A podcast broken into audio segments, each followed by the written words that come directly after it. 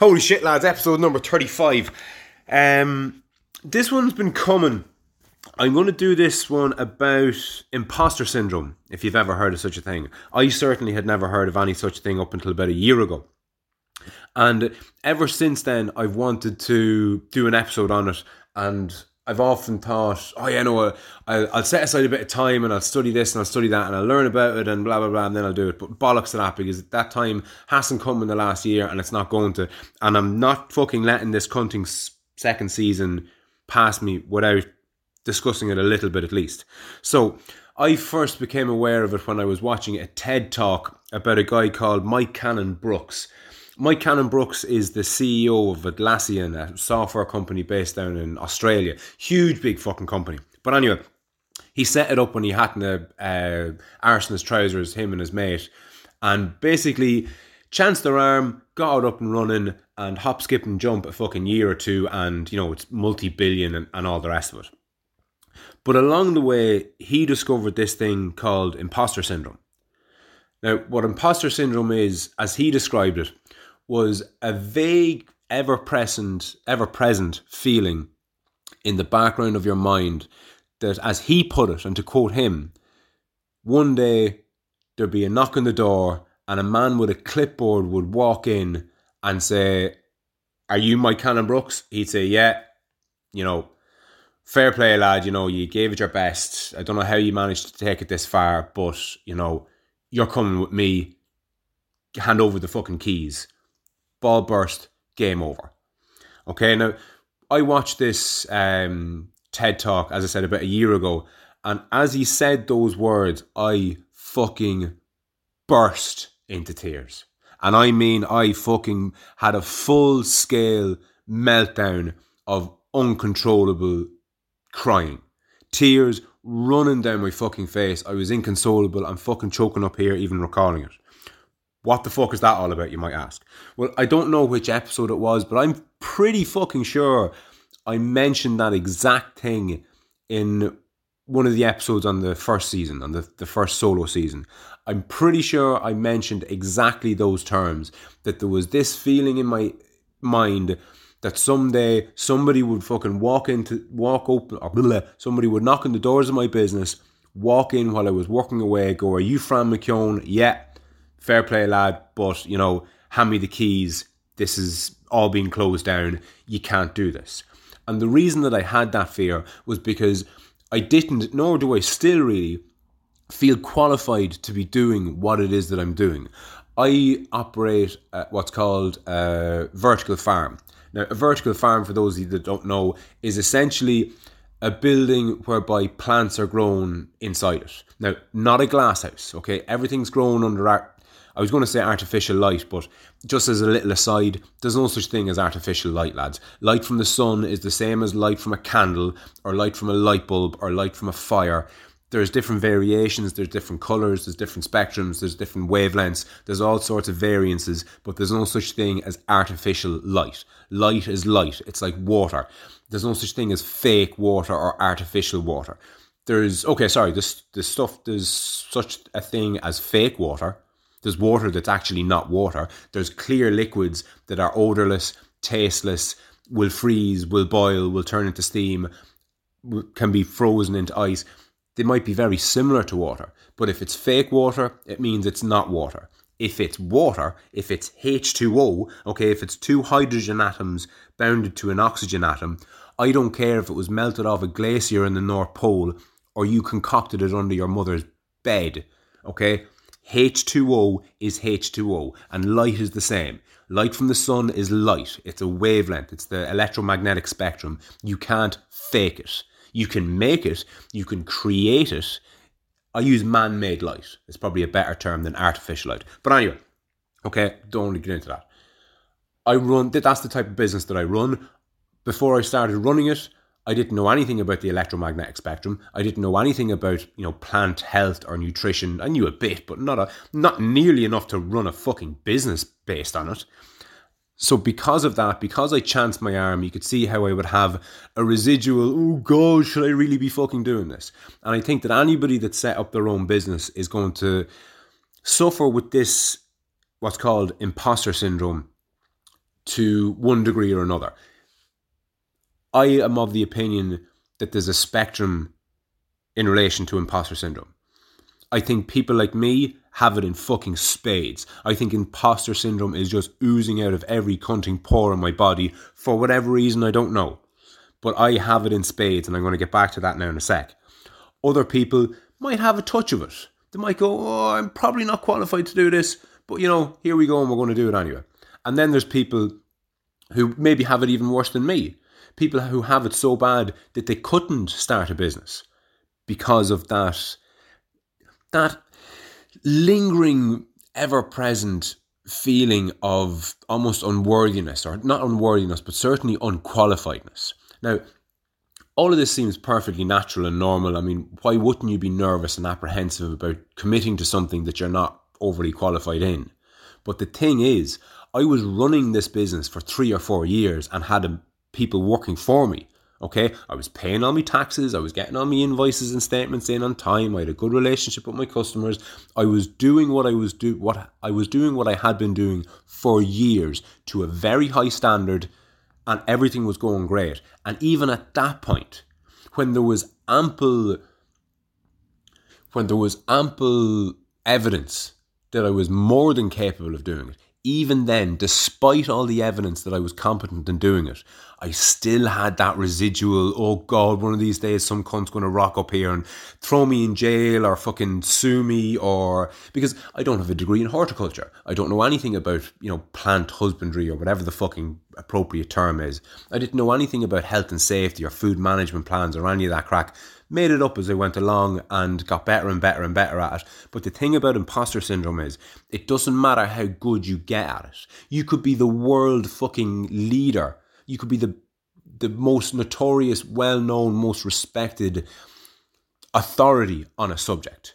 But it wouldn't matter if you're suffering from either a lot or a little of imposter syndrome. That, that's basically what it is. It doesn't matter how qualified you are.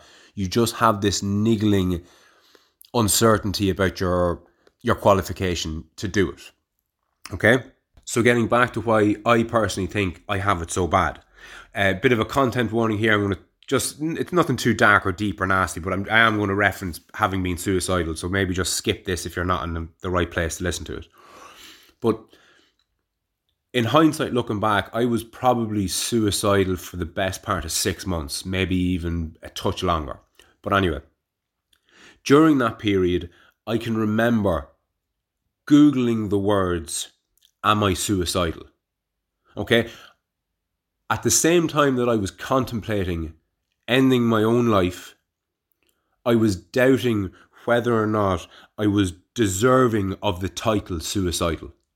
I didn't give myself the credit. That'll tell you how fucking deep down in a fucking hole that I was, that I couldn't even credit myself with the title of being suicidal.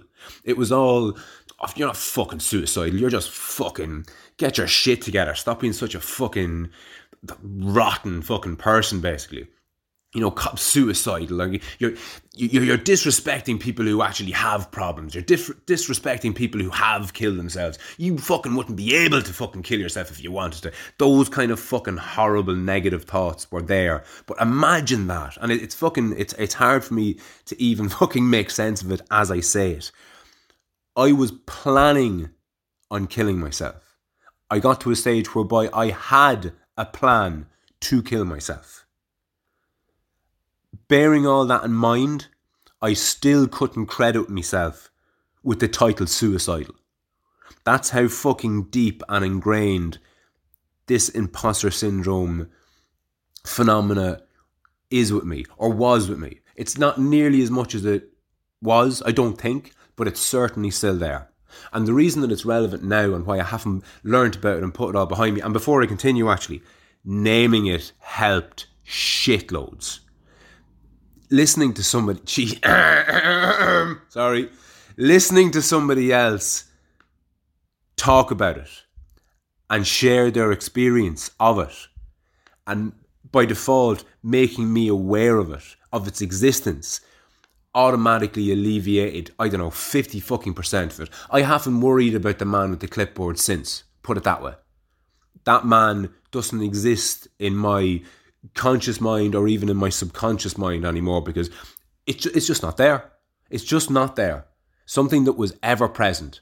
It's just not there anymore and hasn't been there for ages. And I credit that to knowing what it's called. And I can only imagine the relief that somebody who was suffering from panic attacks would get when they finally go to see a fucking doctor or whoever and they explain what's been happening to them and then the doctor turns around and goes oh yeah that's that's a that's a panic attack have you never heard of a panic attack can you imagine the fucking relief of knowing that what's wrong with you is just you know pretty common it's not going to you know, cure you of what was giving you the panic attacks in the first place. It's not going to ensure that you're not going to have panic attacks in the future. But just knowing that it's not you, just knowing that what you're experiencing is part of the human condition, a fucking shitty, horrible, cunting part of the human ex- condition, but a part of it nonetheless. All you're experiencing, and this isn't to downplay it by any stretch of the imagination, but all you're experiencing is something that happens to some or maybe most or maybe even all of us at one point in their life. I mean, again, just thinking out loud, imagine you've got, I don't know, a rash on the fucking underside of your ball sack or whatever. It doesn't matter. Something wrong with your nail or something wrong with the back of your head or the, the, there's something you're not comfortable with on your person. And you go, fuck, I have to go to the doctor. What you want is for the doctor to have half a look at it and go, oh, fuck, yeah, that's whatever it is. Even that will make you go, oh, fucking thank God for that. Because at least if he can see it, identify it, and name it before he even tells you that he has a fucking cream for it, you're going to assume he does. And if he doesn't, somebody else will. Or you're going to assume that because it's it's known what's wrong, that there's possibly a known remedy for it or a cure for it.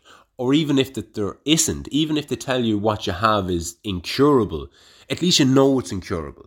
That that wonder, that you know, that kind of question mark isn't there anymore. And that in itself would be massively helpful. What you don't want your doctor to say is, fuck, never saw one of them before then you're fucked. oh, I'm going to have to refer you on to somebody who knows something about mad tropical fucking diseases or something because in my 60 years as a general practitioner, I've seen everything, but I've never seen that. Holy shit, that's you don't want to you don't want to hear that from your doctor ever. Okay? And just that, just the being able to name something it massively helped me. Absolutely massively helped me. And hopefully this will fucking help some other poor cunt who was like me and I wasn't distraught with this whole imposter syndrome thing, but it certainly played it certainly played an ever present negativeness in my life. And I haven't fully put it behind me because look, I'm gonna I'm chancing my arm doing what I'm fucking doing here right now. Do you know what I mean? I'm not qualified to do fucking podcasts, but I don't really give a fuck because, you know, worst case scenario, no one listens. You know, who cares? But when you're running a food business and you're supplying bulk quantities of microgreens to the food service industry, you know, you've, you've a worry there. Now, I always went above and beyond everything I had to do because I had to. I couldn't cut corners because I didn't think I was deserving of the position in the first place. Never mind to be in that position and start cutting corners. So I've always gone above and beyond. And I've imposter syndrome to thank for that in, in many respects. So maybe imposter syndrome isn't the fucking worst thing in the world. But again, it might be great for some people and the worst thing ever for other people. And either way, being able to name it, being able to identify it, knowing what it is and knowing of its existence might go a fucking long way in helping somebody get over it. But what made me think about it today is a conversation that I had with past guest and friend of the show, Dave Webster, uh, recently. Only, or recently, earlier today. And I was chatting to Dave. I hadn't fucking seen the man in ages. I still haven't seen him. He was on the phone. Fucking fuck you, lockdown. But I was chatting away to him, and he was telling me that he was up to date with the podcast and he was loving it and blah blah blah. And he started talking about you know my plans for the future because that's what the last couple of episodes have been about you know kind of looking forward. And he he seemed to be enjoying that. So we had a, chat, a, a loose chat around that. And one thing that I said to him that I've been thinking myself of late it, it's not that the podcast it's not that I'm not com- it's not that I'm I don't have confidence in the whole off the lead things future. It's quite the contrary. It kind of scares me a little. I genuinely think that I can blow this whole off the lead thing up into something enormous, something something bigger, something way bigger than just me, like way way bigger. And I'm not going to go into the details of that now. I will in a, in a future episode, hopefully. But its its potential kind of scares me, and it's how successful that it could be, and indeed that it should be, and maybe that it will be. It's that success that's kind of scaring me. I'm I'm afraid to go after it. It's a weird one. I'm I'm far more afraid of going after it because of how successful I think it could be, not how unsuccessful it could be. I'm not afraid to committing to it because it mightn't work. If if that was my only fear, I just do it, and if it didn't work, you know what harm? That would be my attitude to it. But what's holding me back almost in really fucking concentrating on it and going after it, and by that, lads, I mean doing it full time. I mean, handing the reins of my business on to past guest and friend of the show, Porrick Riley. I might actually message him about this before I fucking upload it. But anyway, he's more than well capable to run my business for me and like with me. More than capable. So I genuinely do, especially after all these fucking lockdowns, I really do have an opportunity to do the whole off the lead thing full time. You know, what would that look like? Another solo season, another fucking of guests, building the the mobile studio, setting up off the lead and on the mats, like an MMA gym. Again, all branded under off the lead. The whole nine yards of a million and one different things. The documentary about shooting the pig and butchering the pig and fucking eating the pig and all that jazz. Like that's just one of a hundred and one different ideas that I rattling around in my head that would all fall perfectly under the off the lead banner. But again, what scares me, strangely enough, isn't the fact that the whole thing could fall on its arse. That doesn't scare me. I'm willing to take that risk. Okay, I'm secure enough in my personhood and in my life, and there's enough there's enough steadiness in my life, thankfully, due to the fucking years of hard graft I put in. There's enough steadiness in my life that I can try and shake something without fear of bringing down a whole fucking house of cards. The foundation that I have made for off the lead up until right now is fucking incredible. As far as I'm concerned, it's it's fucking brilliant. I love it, and it's a launch pad for, you know, not the next decade, but for whatever else comes after this episode and this see this solo season and all the rest of it. But Dave said something to me that I'd heard a million and one times before, but I I needed to hear it in the moment that he told it to me. So fucking thanks again, Dave. He said that him and his business partner, past guest and friend of the show, Graham Mackin, they were both chatting recently and they agreed on something that I would concur with as well. They both agree that if your dreams aren't if your dreams don't scare you, they're not big enough. And the second he said that, I kind of felt my shoulders relaxing. And he was like, that's all that is. Your dreams should be fucking scary. If they're not fucking scary, they're not big enough. Now, we're talking dreams, okay? and we're talking aspirational goals, okay, they should be scary. The steps to them shouldn't be. You know the kind of way? Like the, the idea of running your first marathon should scare you if you know you can't run. Okay, so if you if you couldn't run 5k, never mind 42k, if you couldn't run 5k and you say to yourself, Do you know what, I'm going to run a fucking marathon one of these days. Okay, that's a scary goal. That's an that's a that's an ambitious goal. It's a dream. Okay? It has no fucking place in reality if you can't run 5k. Absolutely no place in reality. That doesn't mean that it doesn't have any existence or it doesn't have any place in existence. Okay? Things can be unreal and exist. Things can be not in existence, not in existence and exist in your mind. All it takes is for an initial fucking spark of, do you know what? I'd like to run a marathon. Do you know what? I'd like to get fucking jacked. Do you know what? I'd like to do whatever the hell it is play an instrument, learn a language, learn a new song on the guitar, whatever the fuck it is. Draw that picture that you've been meaning to draw. It doesn't fucking matter. The point being, your goal, your lofty goals and your aspirational goals and your dreams should scare you. The first step shouldn't. And none of the steps along the way should really. You know, if in keeping with the, the running analogy, you can't run 5k, you want to run a marathon. That's a scary dream. But going for a 5k walk shouldn't scare you. Do you know that kind of way?